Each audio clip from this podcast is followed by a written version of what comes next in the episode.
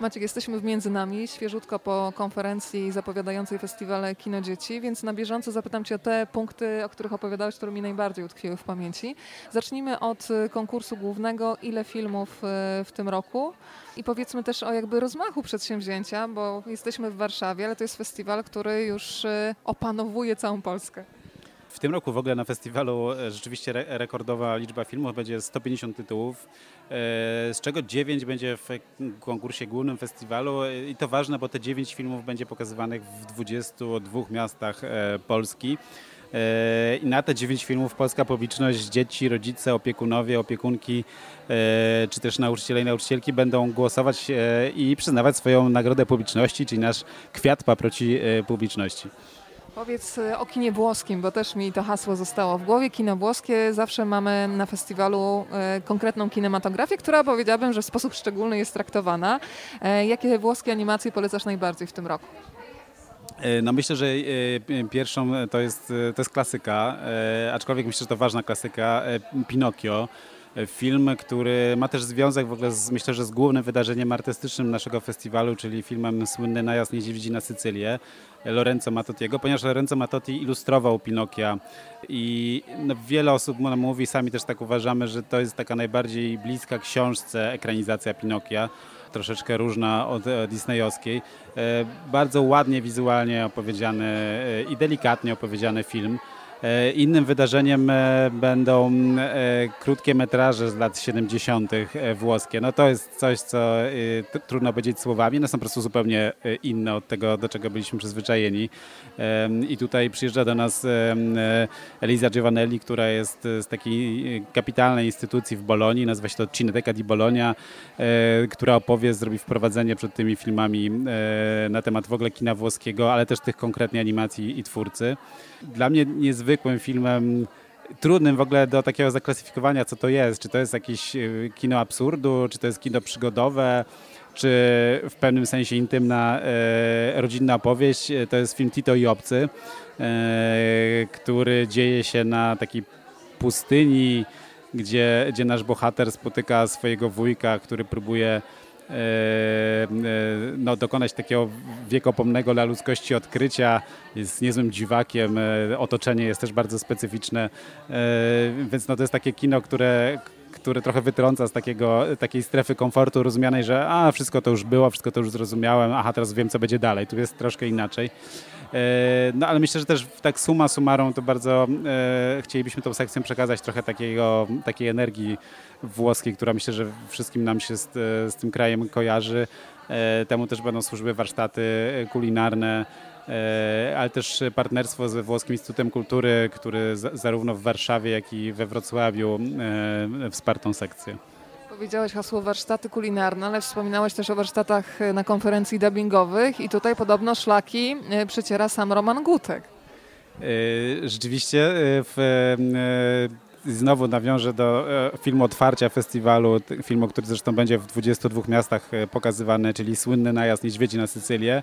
Animacja, która miała swoją e, premierę w sekcji Certain Regard w, w, na festiwalu w Cannes. To jest duże wydarzenie, że w ogóle film familijny był pokazany i miał swoją premierę na tym festiwalu, jeszcze w tak prestiżowej sekcji.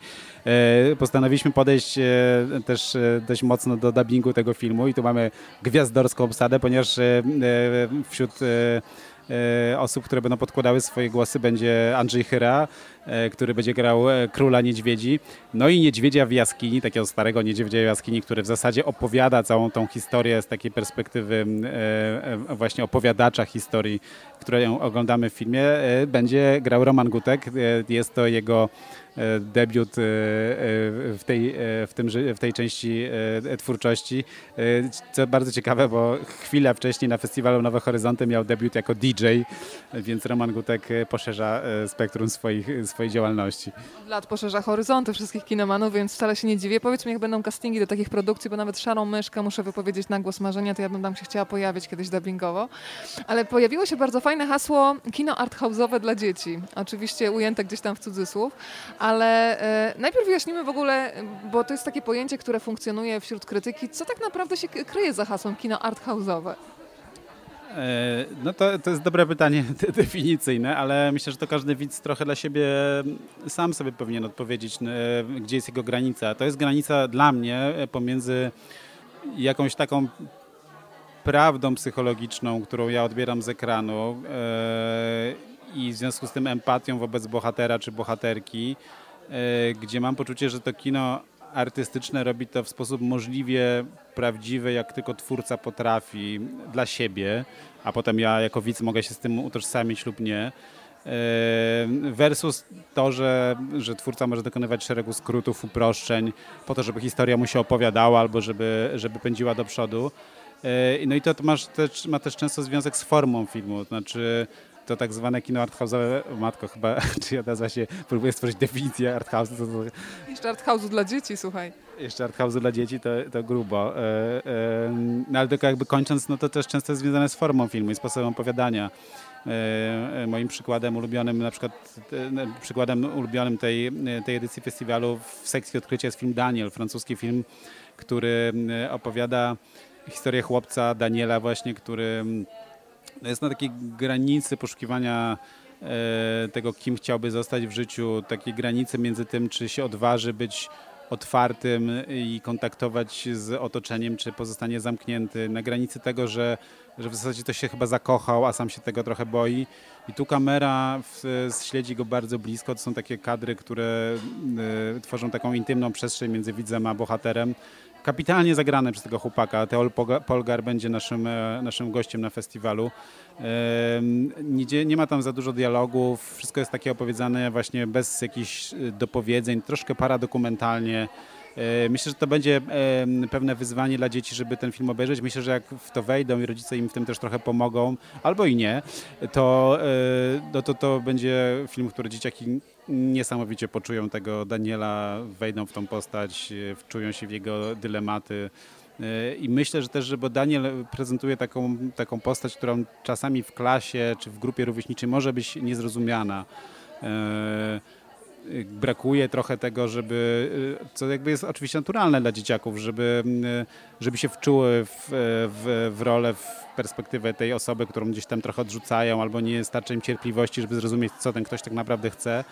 A, I to jest kapitalne, myślę, że w kinie i w tym kinie arthouse'owym dla dzieci może wybrzmieć, to jest to, że widzowie wchodzą we świat tej, tej innej osoby, tego takiego, nie wiem, bardziej nieśmiałego, czy wycofanego, czy czasem specyficznie się zachowującego e, rówieśnika. Powiedz jeszcze Macie, bo mówimy kino dzieci. E, podkreśliłeś to na samym początku, że ten repertuar jest bardzo starannie wybrany, biorąc pod uwagę wiek dzieci i to, jak bardzo się wtedy psychologicznie zmieniają, jakie są ich potrzeby, co się dzieje, więc powiedzmy o tych granicach wiekowych i filmach, żeby rodzice jasno wiedzieli, z jakimi maluchami mogą się wybrać do kina, e, że po prostu będą mogły skorzystać i też wejść w konkretne jednak przedziały wiekowe, bo e, ten repertuar jest w ten sposób podzielony. No to jest bardzo ważna rzecz, znaczy e, jakby takie kino familijne, dystrybucyjnie wprowadzane bardzo często traktuje wszystkich po prostu w ten sam sposób e, i to mogą być bardzo ciekawe historie, ja sam uwielbiam wiele dużych e, amerykańskich produkcji.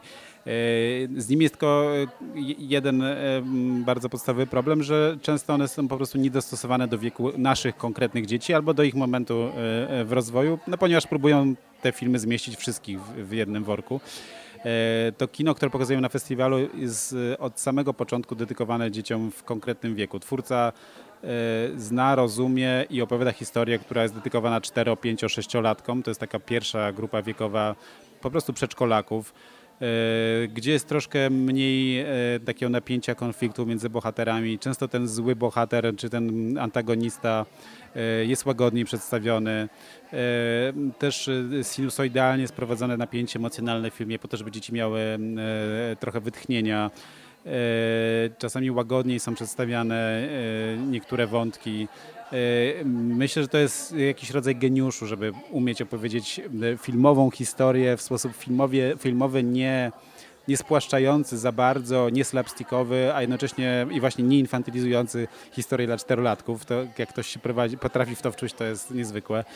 No potem są dzieciaki takie 6, mniej więcej 9 lat, czyli szkoła, te pierwsze takie już samodzielne E, życie w grupie rówieśniczej, e, czy na podwórku, czy na wyjazdach, czy, e, czy w szkole. No i wszystkie wyzwania, które się z tym wiążą. No a potem to już jest takie 9, plus, gdzie dzieciaki powoli przestają albo, albo właśnie zaczynają się buntować i burzyć, że to się nazywa dzieciakami. Powoli stają się nastolatkami, a de facto jeszcze innymi tak naprawdę nie są. I to jest taka trudna granica i dla dorosłych, i, i dla dzieci E, no, kim de facto to dziecko w tym momencie jest. I o tym też te filmy traktują, więc takie przedszkolaki, e, pierwsze trzy klasy szkoły podstawowej, a potem następne klasy szkoły podstawowej to są takie grupy wiekowe, które my wyróżniamy. Powiedzmy też o gatunkach, bo wspominałeś o animacji, wspominałeś o filmach e, pełnometrażowych, fabularnych, ale została mi też w głowie zapowiedź między innymi jednego filmu, gdzie dzieciaki dostają kamerę do ręki i powstaje dokument. Myślę, że to jest coś, co pozwala naprawdę wejść w ten świat i sposób patrzenia właśnie młodego człowieka, który może sfilmować, opowiedzieć swoją historię w sposób bardzo prawdziwy. Myślę, że dzieci ze Snowland, bo o tym filmie mówisz, y, y, to jest no, kapitalny sposób pokazania, jak dokument może też pracować y, dla tej widowni. Akurat ten konkretny film przedstawia no, z naszego europejskiego czy polskiego punktu widzenia kosmiczną historię E, dzieciaków, które w bardzo młodym wieku, kilku lat, zostały oddane przez rodziców, mieszkających w bardzo oddalonych od e, większej cywilizacji wioskach w Nepalu, w Himalajach do szkoły, która stała się dla nich szansą i w której tak naprawdę wzrastali aż do wieku do bycia nastolatkami, często praktycznie nie odwiedzając tych, e, e, tych rodziców, tych, rodzin. E, czasami na początku filmu sobie zadają pytanie, jak to w ogóle możliwe, że przez tyle lat nie odwiedzili. No a potem twórca nam pokazuje drogę do domu, gdzie ci około 15-latkowie wracają do swoich rodzin po to, żeby się z nimi z powrotem po czasie spotkać. No i dla niektórych jest to kilku albo kilkunastodniowa droga często przez przełęcze, przez e, samotnie przez góry, przez wiele trudności, żeby do tych rodziców, do tych rodzin dotrzeć z tej innej rzeczywistości Katmandu, gdzie ta szkoła była, do tych wiosek, które są często bardzo oddalone od, od zdobyczy cywilizacji e, i fizycznie, ale też, ale też w jakimś sensie też mentalnie. No i ten film pokazuje te bardzo trudne wybory dorosłych. Sam sobie zadawałem wiele razy pytanie, jakby jak to de facto oceniać, to oddanie dzieciaków ale też jak daleką perspektywę ci rodzice muszą mieć, decydując się na taki krok, żeby właśnie dzieci, oddać do takiej szkoły. E, no ale to też pokazuje, że bo te dzieciaki dostały podczas tych swoich wycieczek z powrotem do domu kamery do ręki. Twórca poprosił ich, żeby kręcili te swoje przygody, e, że dzieciaki potrafią świetnie opisać swój świat i myślę, że to, co w tym filmie bardzo następuje, no to jest taka empatia z tymi bohaterami ze strony widzów. Znaczy oni wchodzą e, w tych chłopaków, w tą dziewczynę, e, wczuwają się bardzo w ich wyzwania, bardzo się wzruszają widzowie, kiedy no, kiedy następują tam spotkania, już nie będę zdradzał, czy, czy dotrą do tych rodzin, czy nie dotrą. Powiedziałeś też, co mi się bardzo podobało podczas konferencji, że na waszym festiwalu spokojnie można rozmawiać podczas seansu. Oczywiście są to rozmowy dotyczące filmu, e, bo chyba obserwujecie z takim dużym wzruszeniem, kiedy na przykład ojciec siedzi z córką i rozmawiają i cały czas padają pytania odnośnie bohatera, gdzie oczywiście te rozmowy są toczone ściszonym głosem, szeptem, ale też pokazują, że w kinie chodzi o to, żeby nie zająć uwagę dziecka przez godzinę czy dwie, tylko żeby kino było pretekstem do rozmowy i do takiego zbliżenia, zacieśnienia więzi. E, tak, znaczy dla nas, e, poza tym, że bardzo chcielibyśmy pokazywać historie, które dzieciakom się podobają, świetnie im się je ogląda, e, to też chcemy, żeby kino stawiało tym dzieciakom nowe wyzwania. Wyzwania w jakimś takim najlepszym sensie edukacyjne, wyzwania pomagające im wykonać kolejny krok w rozwoju siebie jako osoby, jako obywatela, jako osoby wrażliwe, jako osoby empatyzującej z innymi. I przez to też e, często te filmy, poprzez te filmy te wyzwania są stawiane e, już na takim poznawczym poziomie. E, I myślę, że najfajniejsze rzeczy, jakie nam się mogą wydarzyć, kiedy rodzic jest gotowy i siedzi z takim dzieckiem na kolanach czy tuż obok i po cichu sobie tam do, doszeptują różne rzeczy, które na ekranie dziecko widziało i zadaje właśnie temu takie pogłębiające pytania, albo sprawdza, czy dobrze zrozumiało, albo, albo próbuje się w ogóle odnaleźć w historii. I rzeczywiście mam te, takie doświadczenie w ostatnim czasie, gdzie sam byłem ze swoją córką na, na jednej z dużych takich animacji e, z oceanu.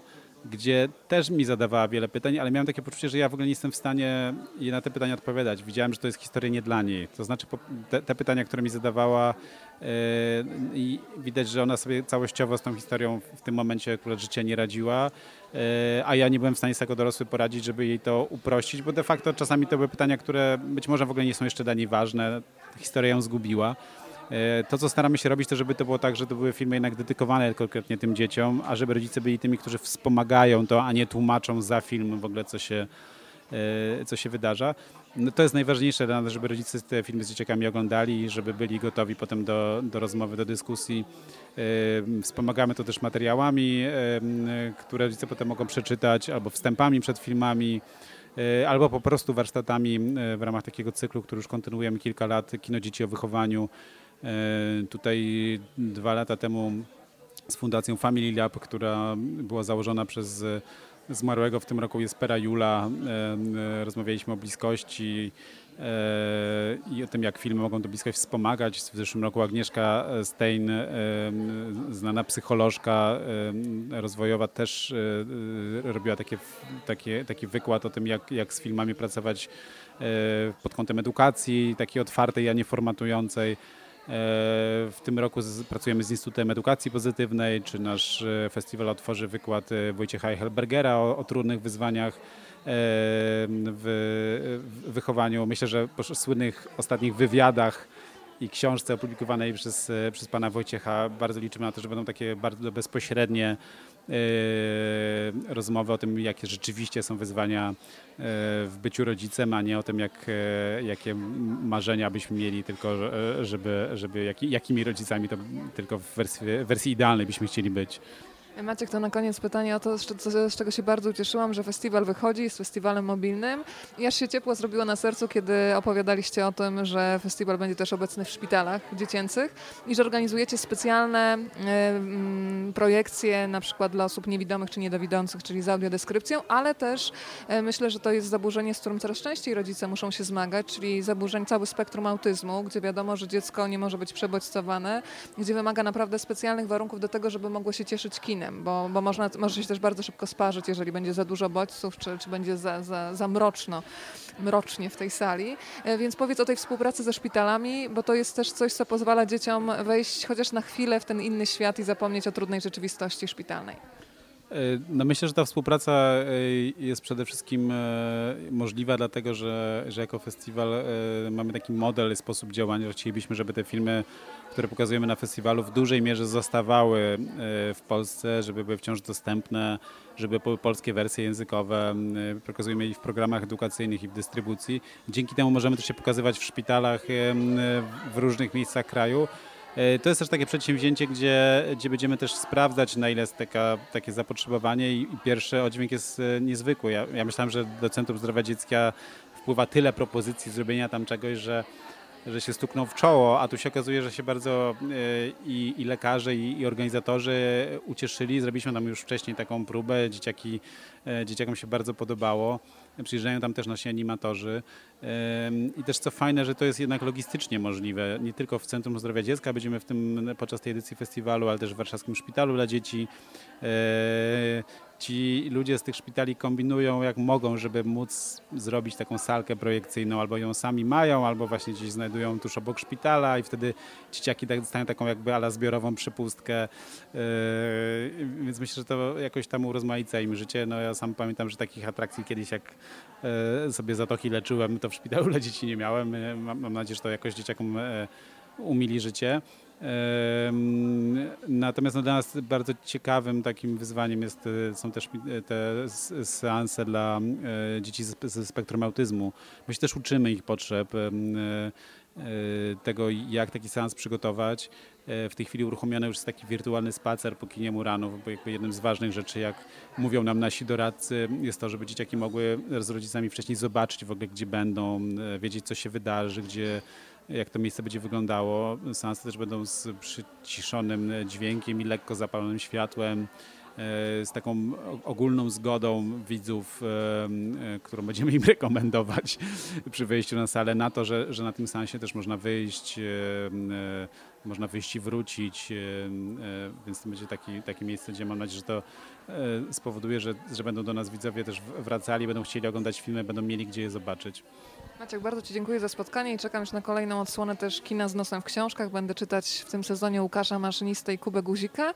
I muszę Ci powiedzieć, że tylko się boję reakcji publiczności, bo już się przekonałam po e, ostatnich wydarzeniach z muminkami, że kiedy człowiek rzuca na spotkaniu dla dorosłych pytanie, żeby zadać pytania, podejść do sceny, zazwyczaj ludzie są nieśmiali, nie reagują, a tutaj nagle cała scena się wypełniła maluchami. Bałam się, żeby ktoś za mną nie spadł ze sceny, więc teraz już wiem, że jeżeli coś proponuję, to odzew ze strony dzieci od razu jest automatyczny. Ja myślę, że to, co mówisz, e, to tak jak trochę z tymi zwiastunami tych animacji, znaczy, że ja mogę o nich dużo gadać, ale po prostu trzeba zobaczyć zwiastuny, jak to wygląda. To, to co mówisz, wystarczy zobaczyć któreś z twoich zdjęć z zeszłego roku. E, No sorry, to nie były warunki pracy e, zgodne z BHP osoby czytającej poważną książkę dla dzieci z publiczności. Powiem Ci, że kocham takie warunki pracy i mam nadzieję, że sytuacja się powtórzy również w tym roku. Maciej Jakubczyk, bardzo dziękuję. Dziękuję bardzo.